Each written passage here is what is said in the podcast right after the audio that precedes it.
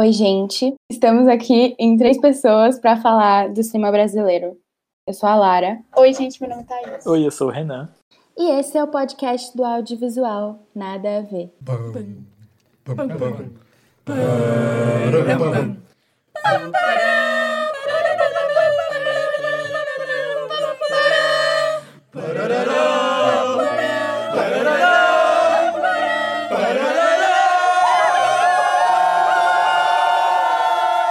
Nossa, nada a ver, né? O podcast do audiovisual.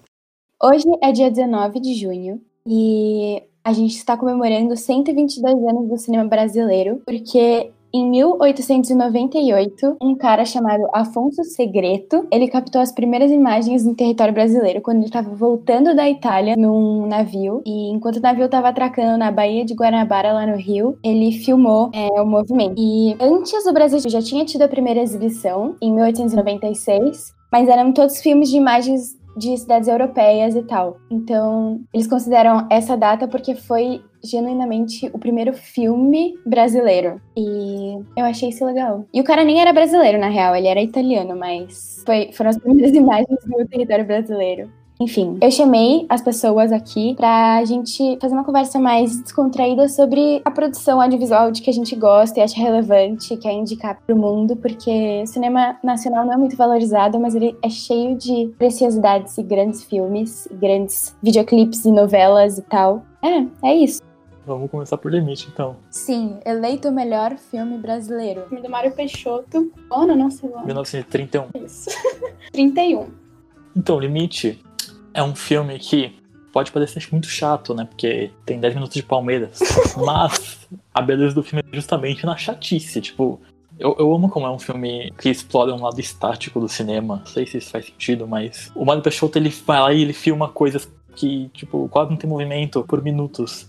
E muita gente se pergunta, pra que 10 minutos de Palmeiras? Eu pergunto, por que não, cara? É 31, o cara tem uma câmera na mão dele, por que ele não vai fazer isso, sabe? Tipo, eu acho isso, sei lá, traz uma coisa poética pro filme que é tão legal. Tipo, ontem o André, do A20 também, disse na aula, né, que Limite, ele é contra o filme convencional. Não contra, tipo, ele é tipo, tá merda, não. Mas, tipo, enquanto o filme convencional, ele tem uma expressão poética em alguns momentos da narrativa, eu acho que Limite tem, tipo, uma narrativa em alguns momentos da sua expressão poética. E essa é a parte tão legal do filme, tipo, como o Mário Peixoto conseguiu fazer poesia audiovisual. Sim, tem um filme que é norte-americano, na real, que chama Patterson. E é um filme sobre poesia, mas eu acho que tem muito a ver com Limite, porque é um filme poema mesmo, assim. Foi o que nosso professor, o Calil, disse. É um filme com metáfora. Não é uma prosa, sabe? Não é uma prosa de filme. É um filme poema, e o Mário Peixoto era poeta, ele não era cineasta. Então, eu acho que faz muito sentido. Eu acho interessante que nessa época você tinha muito isso, né? Do tipo, igual você tem no realismo do Champ fazendo filme, o Dali fazendo filme, sabe? Tipo, você tem muito essa congregação das artes, que isso aparece um pouco em Limite também, o que deixa o filme muito interessante. Eu acho super legal isso, que o primeiro longa brasileiro é justamente o meio que o longa experimental. Isso é muito legal, né? Pensar, a primeira coisa produzida no nosso país de filme foi algo totalmente sensorial. A narrativa não é primeiro plano. Ai, não sei, eu amo esse filme. Tem ainda toda a questão... Nossa, que ontem eu aprendi, me fez amar mais ainda o filme. Foi a primeira traveling que teve no cinema inteiro, né? Tipo, na história do cinema. E foi no Brasil, mano. Isso é incrível. É muito legal. Tinha que botar agora o Brasil, Zil.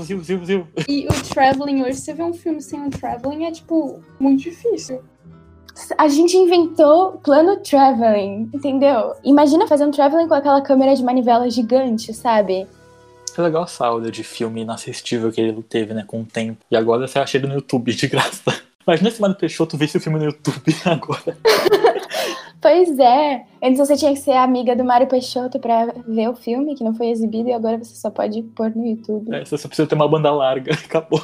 Será que ele ia gostar disso ou será que ele ia achar isso ruim? Não sei. Se ele era um purista, talvez ele não fosse gostar, mas eu imagino que deve ser muito da hora você ter a sua arte que não foi valorizada, agora acessível pra qualquer um, literalmente. E a gente não tem experiência completa também, né? Que tem um pedaço que se perdeu pra sempre. Podia ser grandes inspirações novas ou mais 10 minutos de Palmeiras. Eu não duvido, gente. Agora é 10 minutos de Pinheiros. Mas eu acho que vão achar. Tipo aquela história que tem do filme que, tipo, acharam em Portugal, numa feirinha, um pedaço perdido de um filme super... Isso não é, tipo, tão impossível, sabe? Porque, tipo, talvez não é um filme famoso pra quem não tá super ligado no meio. Então, tipo, é muito possível você ter alguém que tem uma parte, sabe, que tem uma parte do limite. Nossa, sabe? A gente nem sabe que é limite. Em algum lugar, alguma Nossa, casa imagina. Aí. Alguém tem. Alguém no Brasil, aleatoriamente tem. E mesmo com uma parte faltando e não tendo sido exibido, ele tá em primeiro lugar na lista da Brasini. Falando nisso, ela foi feita em 2016 e é, tipo, 100 melhores filmes do cinema brasileiro. Eu tava vendo ela e eu vi que só tem 4 filmes dirigidos por mulheres. E são 100 filmes, assim. E tem muitos filmes repetidos, tipo, do Glauber Rocha, tem uns 3, eu acho. Os filmes são A Hora da Estrela, de 1986, da Suzana Amaral. Que Horas Ela Volta, da Anna Muylaert, de 2015, que é muito perfeito. Bicho de Sete Cabeças e Mar de Rosas, da Ana Carolina, não a cantora, a diretora de cinema. E esses filmes, eles são muito bons. E aí eu fiquei pensando em todos os filmes, vários filmes dirigidos por mulheres que não estavam. Então a minha recomendação vão ser filmes dirigidos por mulheres que eu acho que merecem muita atenção, porque elas são muito legais. Eles não estão na lista dos 100 melhores filmes, mas pra mim eles são. O primeiro é o Hotel Cambridge, da Eliane Café, que é um semidocumentário sobre os refugiados das guerras do Oriente Médio e alguns da África, que acabaram vindo aqui pro Brasil e se encontrando nessa ocupação aqui de São Paulo, que é o Hotel Cambridge. É muito lindo o filme, porque ele começou a ser um documentário sobre a história dos refugiados aqui no Brasil, mas ele também acabou virando um pouco sobre a ocupação e sobre como é viver nessa comunidade de ocupação. E, mano, os refugiados contando as histórias deles é lindo, assim, é poético por si só, e eu acho que vale muito a pena ver. Porque ela até pensou em usar artistas profissionais pra contar, mas depois a Eliane falou que os próprios refugiados eram muito bons já, e os jogos cênicos foram muito diminuídos, porque a realidade já era uma narrativa muito interessante. E o outro documentário que eu queria indicar é o Elena, da Petra Costa, que é sobre a irmã dela que foi buscar uma carreira de atriz em Nova York. E é muito diferente do Democracia em Vertigem, que fez a Petra Costa ser mais conhecida, porque é uma coisa mais pessoal, mas ainda assim é muito linda. Ai, gente, eu vou defender Elena, porque Elena é um documentário, mas é, tipo, é também muito um filme, né? Porque você fica ali, tipo, sentindo ela. E aí você até esquece que aquilo realmente aconteceu, sabe? Porque a história é muito, muito linda e ao mesmo tempo muito triste. Você vê aquilo, tipo assim, vidrado. Eu acho incrível esse documentário dela. Eu sou muito apaixonada. Foi assim que eu conheci a Petra. Eu conheci a Petrocracia. E aí, depois que eu vi a Helena, eu falei, não, agora eu vou ver tudo da Petra. Procurei ver Democracia só por causa desse documentário. Então, assim, por favor, vejam Helena. Tem na Netflix, né? Tem. Olha aí, não tem desculpa, gente. É muito rapidinho, é muito tranquilo de ver. O que eu ia falar é que é interessante a gente reparar que nessa lista, além de terem só 4 mulheres, também são 0 mulheres negras, né? Isso é um pouquinho triste a gente reparar. Não cheguei a olhar a questão de diretores negros também. A gente pode olhar depois e dar isso, mas é um pouquinho triste, né? Perceber essa realidade. E a gente tem que fazer o possível pra mudar isso, gente. Não vejam só filmes de pessoas brancas e homens. Sim, óbvio, não é como se elas não existissem, tipo. Tem uma diretora que chama Lilian Santiago, que eu gosto muito, que ela é produtora, mas ela também dirigiu uns curtas. Tem um curta que chama Grafite, de 2008, é muito legal esse. Às vezes fica um pouco difícil de achar esses curtas, mas, tipo, geralmente tem umas plataformas só pra produções negras. Dá pra achar. Não, é difícil, mas se você correr atrás, você consegue. Acho que falta um pouco disso, né? É um pouquinho de problema de distribuição até, gente, pra gente, né? Tipo, mas a gente tem que continuar buscando pra os algoritmos entenderem que a gente quer assistir esse tipo de coisa e cada vez mais é mais acessível esses filmes de mulheres e mulheres negras e etc. Então, gente, a minha recomendação... Na verdade, eu ia recomendar outro filme, mas depois eu recomendo ele. E puxando um pouco do que a Lara falou sobre o cotidiano, sobre você pegar pra começar a filmar, por exemplo, um documentário, e aí, tipo, você quer uma atuação, só que as pessoas já vivem tanto aquela realidade, já tinha tanto material bom, que nem precisa tanto de uma direção das pessoas, de uma atuação em si. E aí, pensando um pouco nisso, eu lembrei de alguns filmes, tipo, vários, mas vou citar só um. que é A Vizinhança do Tigre. É um filme de 2016, é um documentário também, sobre um bairro de Contagem. E algumas personagens desse bairro crescendo, e aí tem um pouco da questão da violência, da maturidade, etc. E é bem legal, porque é um bairro de periferia. E, gente, é muito interessante, sério. É um filme mineiro, gente. E eu acho que vale muito a pena, porque, tipo assim, é muito diferente. Ele tem todo um clima muito diferente, sabe? Ele é um filme mais lento. Ele é um documentário, tipo, ele foca nos personagens, ele vai filmando, tipo, os personagens não necessariamente com um propósito ou, tipo, um motivo, só tá mostrando a realidade, e ele acompanha bem essa evolução, assim, essa realidade, né?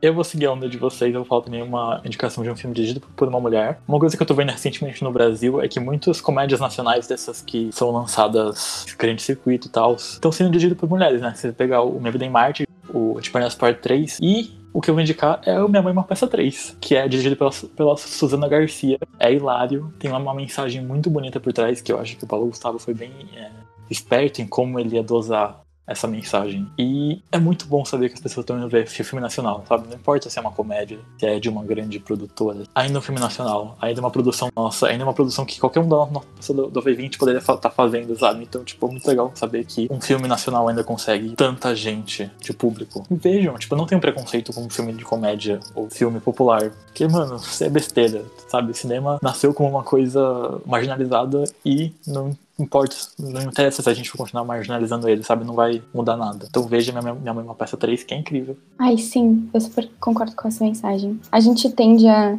ser purista e tal, mas, mano, o que as pessoas veem, que elas gostam de ver e que atinge mais pessoas, tipo, Minha Mãe é Uma Peça, eu acho, foi a maior bilheteria do ano passado, né? Do filme brasileiro. Eu acho que foi. Teve 11 milhões de espectadores, se eu não me engano. É, tipo, é o que as pessoas veem e é um filme que tem uma mensagem fácil, não fácil, mas todo mundo entende e é legal e muito bem feito também. É um filme que as pessoas se relacionam, né? Tipo assim, elas se veem no filme e isso é muito importante. Sim, e a gente não pode tirar o mérito de que a comédia é o gênero de cinema brasileiro que é mais famoso e mais conhecido pelo próprio Brasil. Gente, deve ser impossível de escrever uma comédia. Mas você tem que escrever uma coisa para as pessoas rirem e vai lá, tipo, a coisa não tem graça, elas não riem. Tipo, você miseravelmente, sabe? Sim, outro gênero também que eu acho que é muito esquecido é o terror brasileiro, que eu não vi nenhum, mas eu sei que tem muitas produções e, tipo, eu não sei o que falar sobre isso, mas tem muito terror brasileiro. Pelo menos existe, né? É algo legal porque tá sendo feito. A gente pode considerar Bacurau um filme que flerta com terror? Mano, eu ia falar isso. É meio um slasher. Eu acho que você pode falar um slasher, né? É, ele flerta com um suspense slasher, uma coisa... É muito... Mano, Bacurau é um filme... É bem da hora. O Kleber, por já ter se consolidado, assim, com Som ao Redor e Aquarius, que são grandes filmes, acho que ele se arriscou bastante em Bacurau pra fazer esse filme mais gore. Sei lá, eu acho que você pode considerar meio terror, assim, meio uma distopia, né? E fez um puta sucesso e é maravilhoso esse filme. Perfeito. E eu acho legal do Bacurau que ele passou muito tempo em cartaz, né? Tipo, ele estreou aqui no Brasil no final de agosto do ano passado. E eu fui ver o filme no cinema, com sessões ainda no cinema, em outubro. Ainda tava passando, tipo, o dia inteiro o filme lá. E que foi um sucesso muito grande. E, caraca, como é bom você ver esse filme no cinema. Tipo, você torce, você quer gritar. Nossa, você tem uma êxtase, você fica preocupado. O coral é muito bom. É legal, porque finalmente os vilões são os estrangeiros norte-americanos, sabe? É eu gosto disso, porque o cinema dos norte-americanos tem uma história que, tipo, os vilões são os árabes, são os comunistas e etc. E daí eles finalmente vêm aqui, são os escrotos. Acho isso válido. A gente torcer pra o nosso Brasil, que é Bacurau. Eu fui ver o filme e eu não sabia de nada sobre o filme, tipo, eu nem vi o trailer direito. E eu tava muito ansioso pra ver. E, tipo, quando... Eu achava que ia ser mais um drama de interior brasileiro, sabe? Uma história bem batida aqui, que a gente vê em muitos filmes, porque o Brasil tem essa coisa de ter sempre um filme dramático de sucesso cada ano. Tipo, Aquarius, que ela volta, etc. Quando, no meio do filme, você vê aquele disco voadorzinho pequeno voando...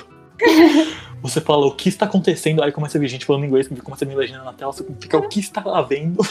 E, mano, vira uma escalada que você começa a ficar tenso. Eu já pego no emocional do brasileiro vendo esse filme. Tipo, eu fico preocupado com o pessoal de Bacurau.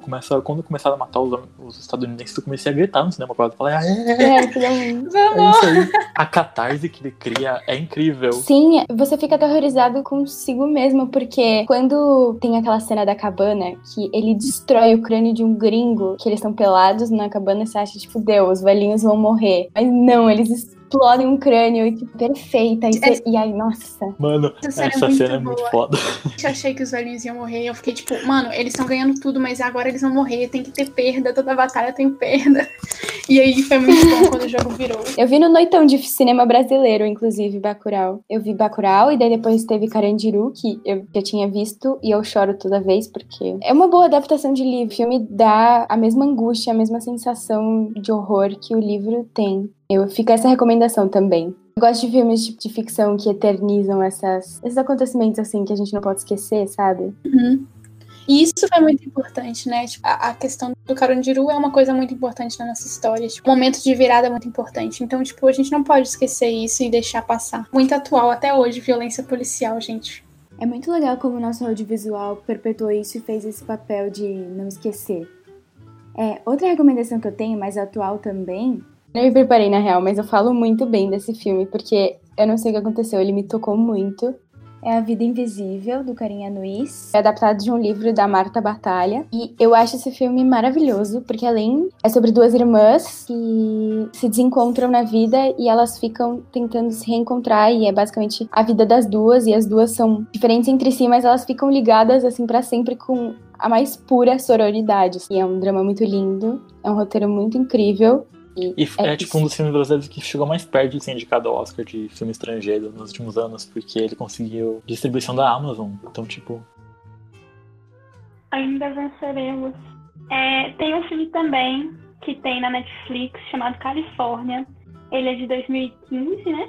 E ele é da Marina Persson. É um filme que fala sobre a história de uma menina que tá no ensino médio e aí ela... tipo, gosta de um menininho, só que aí acaba que entra um menino novo na escola dela que é, tipo, meio diferentão. E aí tem todos os clichêzinhos de filme de amorzinho de escola. Só que o filme também fala sobre, tipo, na família dessa menina também tem um tio que está morando no exterior, nos Estados Unidos, e ele fica mandando coisas pra ela nos Estados Unidos, mandando minis, mandando pôster de filme, coisas que estão surgindo. E o filme se passa todo nos anos 80. Então, é um filme que tem uma pegada muito nostálgica, é um filme que tem essa da pegada meio puxada pro adolescente, que, gente, é muito legal ver esses filmes, o coração fica até quentinho. Eu tinha uma indicação, era de um diretor, na verdade. É que assim, eu acho que quando a gente fala de cinema nacional, tal, a gente tem um preconceito que a gente acha que a qualidade dos filmes nacionais, tipo, não consegue chegar à qualidade de filmes industriais. Esse cara que, tipo, tem fazendo feito poucos filmes, começou a fazer filmes agora, faz coisa assim que o Daniel Rezende. Ele dirigiu Bem, O Rei das Manhãs e Turma da Mônica Laços. Ai, Turma da Mônica Laços, tudo! É tudo, mas ele... Na verdade, ele era montador. Ele veio pra direção recentemente. E ele é um montador de Cidade de Deus. Ele foi indicado ao Oscar por isso até. Ele montou Tropa de Elite. Ele montou o Árvore da Vida, do Malick. Então, ele é um cara que nasceu de lá. E, tipo, o que eu amo dos filmes dele é que ele tá fazendo umas coisas que, assim, que vão muito fora até mesmo do que a gente entende como um drama brasileiro ou uma comédia brasileira. Tipo, Turma da Mônica Laços é um filme incrível. Tem uma direção de arte incrível. Uma trilha musical maravilhosa. É muito bom. E é muito legal a gente ver o cinema brasileiro indo para outros caminhos e explorando o cinema de uma forma mais ampla. A gente ama os dramas que existem, tipo Aquarius, Que Horas Ela Volta, etc. Mas é legal também ter outros tipos de coisa, o cinema brasileiro ir para outro canto, que a gente pode falar que é mais estrangeiro, só que eu não sei, pra mim ainda é muito brasileiro. Tipo, Turma da Mônica é o nosso grande patrimônio cultural e o que ele fez pra transformar aquilo em live action foi maravilhoso. Ai, posso falar também do Kondzilla? Fala. É uma produtora, basicamente. Ele começou a colocar em evidência, tipo, funk, favela. E ele faz uns videoclipes maravilhosos. E é um negócio que que faltava muito no Brasil, eu acho. Eu não sei, a gente tem, tipo, uma cena do funk mó incrível, assim, mó rica. E ele também produziu aquela série do Netflix, Sintonia. E eu acho que a gente tem que dar muito valor, porque os clipes dele são muito bem feitos. Ele coloca em evidência essa parte do Brasil muito da hora. Eu acho o trabalho do Kondzilla muito incrível. E, tipo, não só a qualidade, mas também onde ele chegou com isso. Porque você fala o nome de Kondzilla em qualquer lugar do Brasil, as pessoas sabem quem é, o que é, o que tem a ver. Então, eu acho muito legal essa proporção que tomou. Eu acho importante, eu acho que é uma coisa meio, tipo assim, união da identidade brasileira, sabe? Mano, não sei mais o que falar. É que, juro, tem tantos filmes brasileiros muito bons. Tem um monte de coisa. Tem Ilha das Flores também, Pixote. Gente, Ilha das Flores, o meu professor de sociologia passou pra mim no colégio. Aí, tipo, eu nem dei atenção. Eu falei, filme de colégio vai ser filme ruim, né? Tipo, mano, perfeito, maravilhoso. É uma das grandes obras do Jorge Furtado. E fez saneamento básico, que é incrível. Uma das melhores comédias brasileiras. E eu acho muito legal que a gente viu ele em aula, né? E a experiência de ver com vocês foi muito da hora. Tipo, eu dei muita risada. A nossa cena de comédia, ela é muito boa, mano. Tipo assim, a gente já comentou isso. E ela é uma cena muito antiga, sabe? Tipo, igual a gente viu o Maridinho de Luxo pro grupo de estudo. Maridinho de Luxo é muito engraçado. É, tipo, muito engraçado. E é um filme antiguíssimo, sabe? Então, isso é uma coisa muito antiga já, sabe? Faz sentido que seja o gênero mais consolidado aqui no Brasil mesmo. Mas algo que também faz muito sucesso são as novelas, e pra isso a gente tem um convidado especial.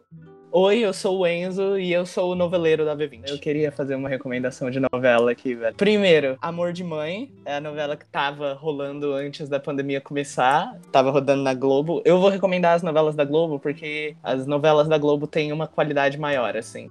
Nada contra as outras novelas. É que é um outro esquema de fazer novela, sabe? A Globo, ela tem um veio mais realista, assim. Eles estão meio que mudando as coisas nas novelas deles. Se você assistir Fina Estampa hoje em dia, e você é noveleiro, e você acompanhou, tipo, todas as novelas até agora, é muito bizarro, porque Fina Estampa tem uma veia de novela muito clássica, tipo, não é uma novela moderna, é uma novela mais antiga, e as outras redes, elas fazem novelas assim ainda, elas não mudaram o jeito de fazer novela, a Globo mudou, é por isso que eu vou recomendar duas novelas da Globo. Amor de Mãe, incrível, Regina Casé, muito bom, com a Adriana Esteves também, todo um negócio de maternidade, com a Thaís Araújo e ética, e tipo, tem personagens com falhas, não tem muitos personagens meio maniqueístas, assim, sabe? Não tem personagens ruins e personagens bons, todos são personagens meio com falhas, assim, muito bom.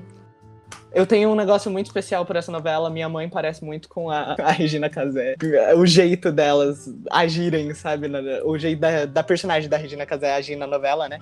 E a minha mãe parece muito, então, tipo, muito bom. E outra novela que eu queria recomendar, essa é mais antiga. Eu tô olhando aqui que tem toda na Globoplay, só que eu acho que é só o primeiro capítulo de graça, o resto é pros assinantes, infelizmente. Ela é uma novela que começou em 2014, foi até 2015, e se chama Império. Essa novela é incrível. Tem o Alexandre Nero, que é um ator que eu gosto muito. É a estreia da Marina Rui Barbosa em novela também. Tem a Lilia Cabral também.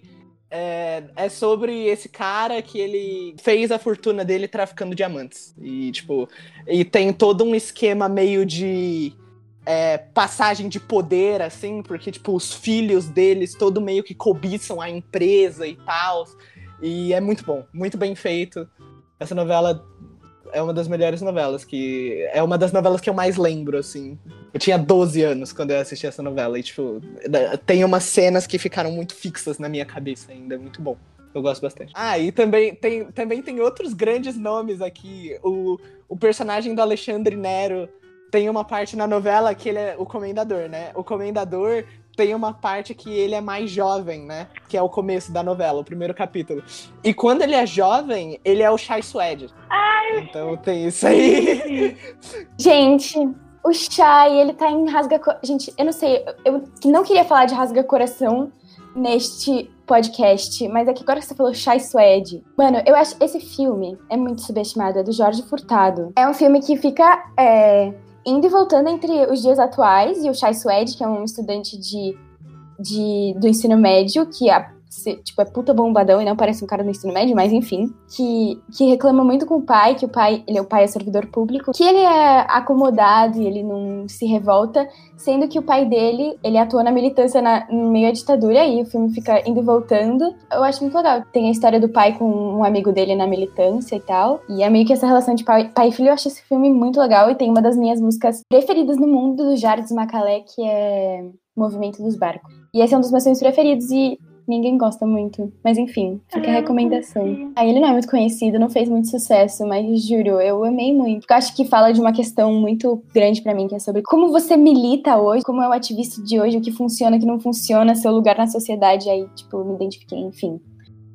Então, gente, eu acho que esse podcast, ele, tipo assim, se a gente fosse falar tudo do cinema brasileiro, a gente ia fazer 3 horas de podcast, 4.000 horas de podcast, porque a gente tem muita coisa, sabe? Tipo, tem o Zé do Caixão, tem as chanchadas, tem cinema novo. São coisas que, tipo assim, que são muito importantes pro cinema, só que, tipo, são muito longas. Então, tipo, se você tem interesse de saber sobre isso, pesquise, amor. Veja vídeos ou, quem sabe, no futuro a gente grava um podcast. Só que, tipo assim, eu tava vendo muito esses dias cinema mineiro, que é o novo movimento que tá surgindo, que é um movimento bem recente, 2016, 2018, 2019. E aí eu queria indicar um filme em nome do Murilo, que não pôde vir no podcast hoje por causa de internet, que é o Arábia. É um filme do João Dumans e do Afonso Shoa, eu acho que fala assim, me desculpa se não falar assim. É um filme bem legal, ele conta uma história de um jeito bem pessoal e de uma forma que você não, ao mesmo tempo você não fica... Tá, e daí? É a realidade do trabalhador. É muito interessante porque ele faz uma crítica e, ao mesmo tempo, essa crítica ela tá tão, tipo, dissolvida na realidade, sabe? E fica uma coisa muito natural de você ver. Tem uma trilha sonora incrível, incrível. Chorei só de ouvir. E é engraçado porque é um filme meio on the road, sabe? Porque é um filme que vai passando por várias cidades e em cada cidade vai apresentando um personagem, contando uma história diferentezinha. É muito fofo esse filme, ele é muito maravilhoso. Então só vejam, porque não tem o que falar mais. Me convenceu muito, muito. Sério, vale muito. E acho que você falou tudo quando disse sobre o negócio de que o cinema brasileiro é muito grande e o audiovisual brasileiro é muito grande e muito, muito, muito interessante. É, não, a gente nem citou muito, tipo assim, a parte de Pernambuco e tal. Assim. Depois, outro dia, quem sabe, a gente faça um podcast. Nossa, sim. E agora, a minha indicação mesmo é um filme que eu sou apaixonada, que chama Beijo no Asfalto. Só que, tipo assim, esse filme é meio complicado, porque esse filme ele tem 3 versões.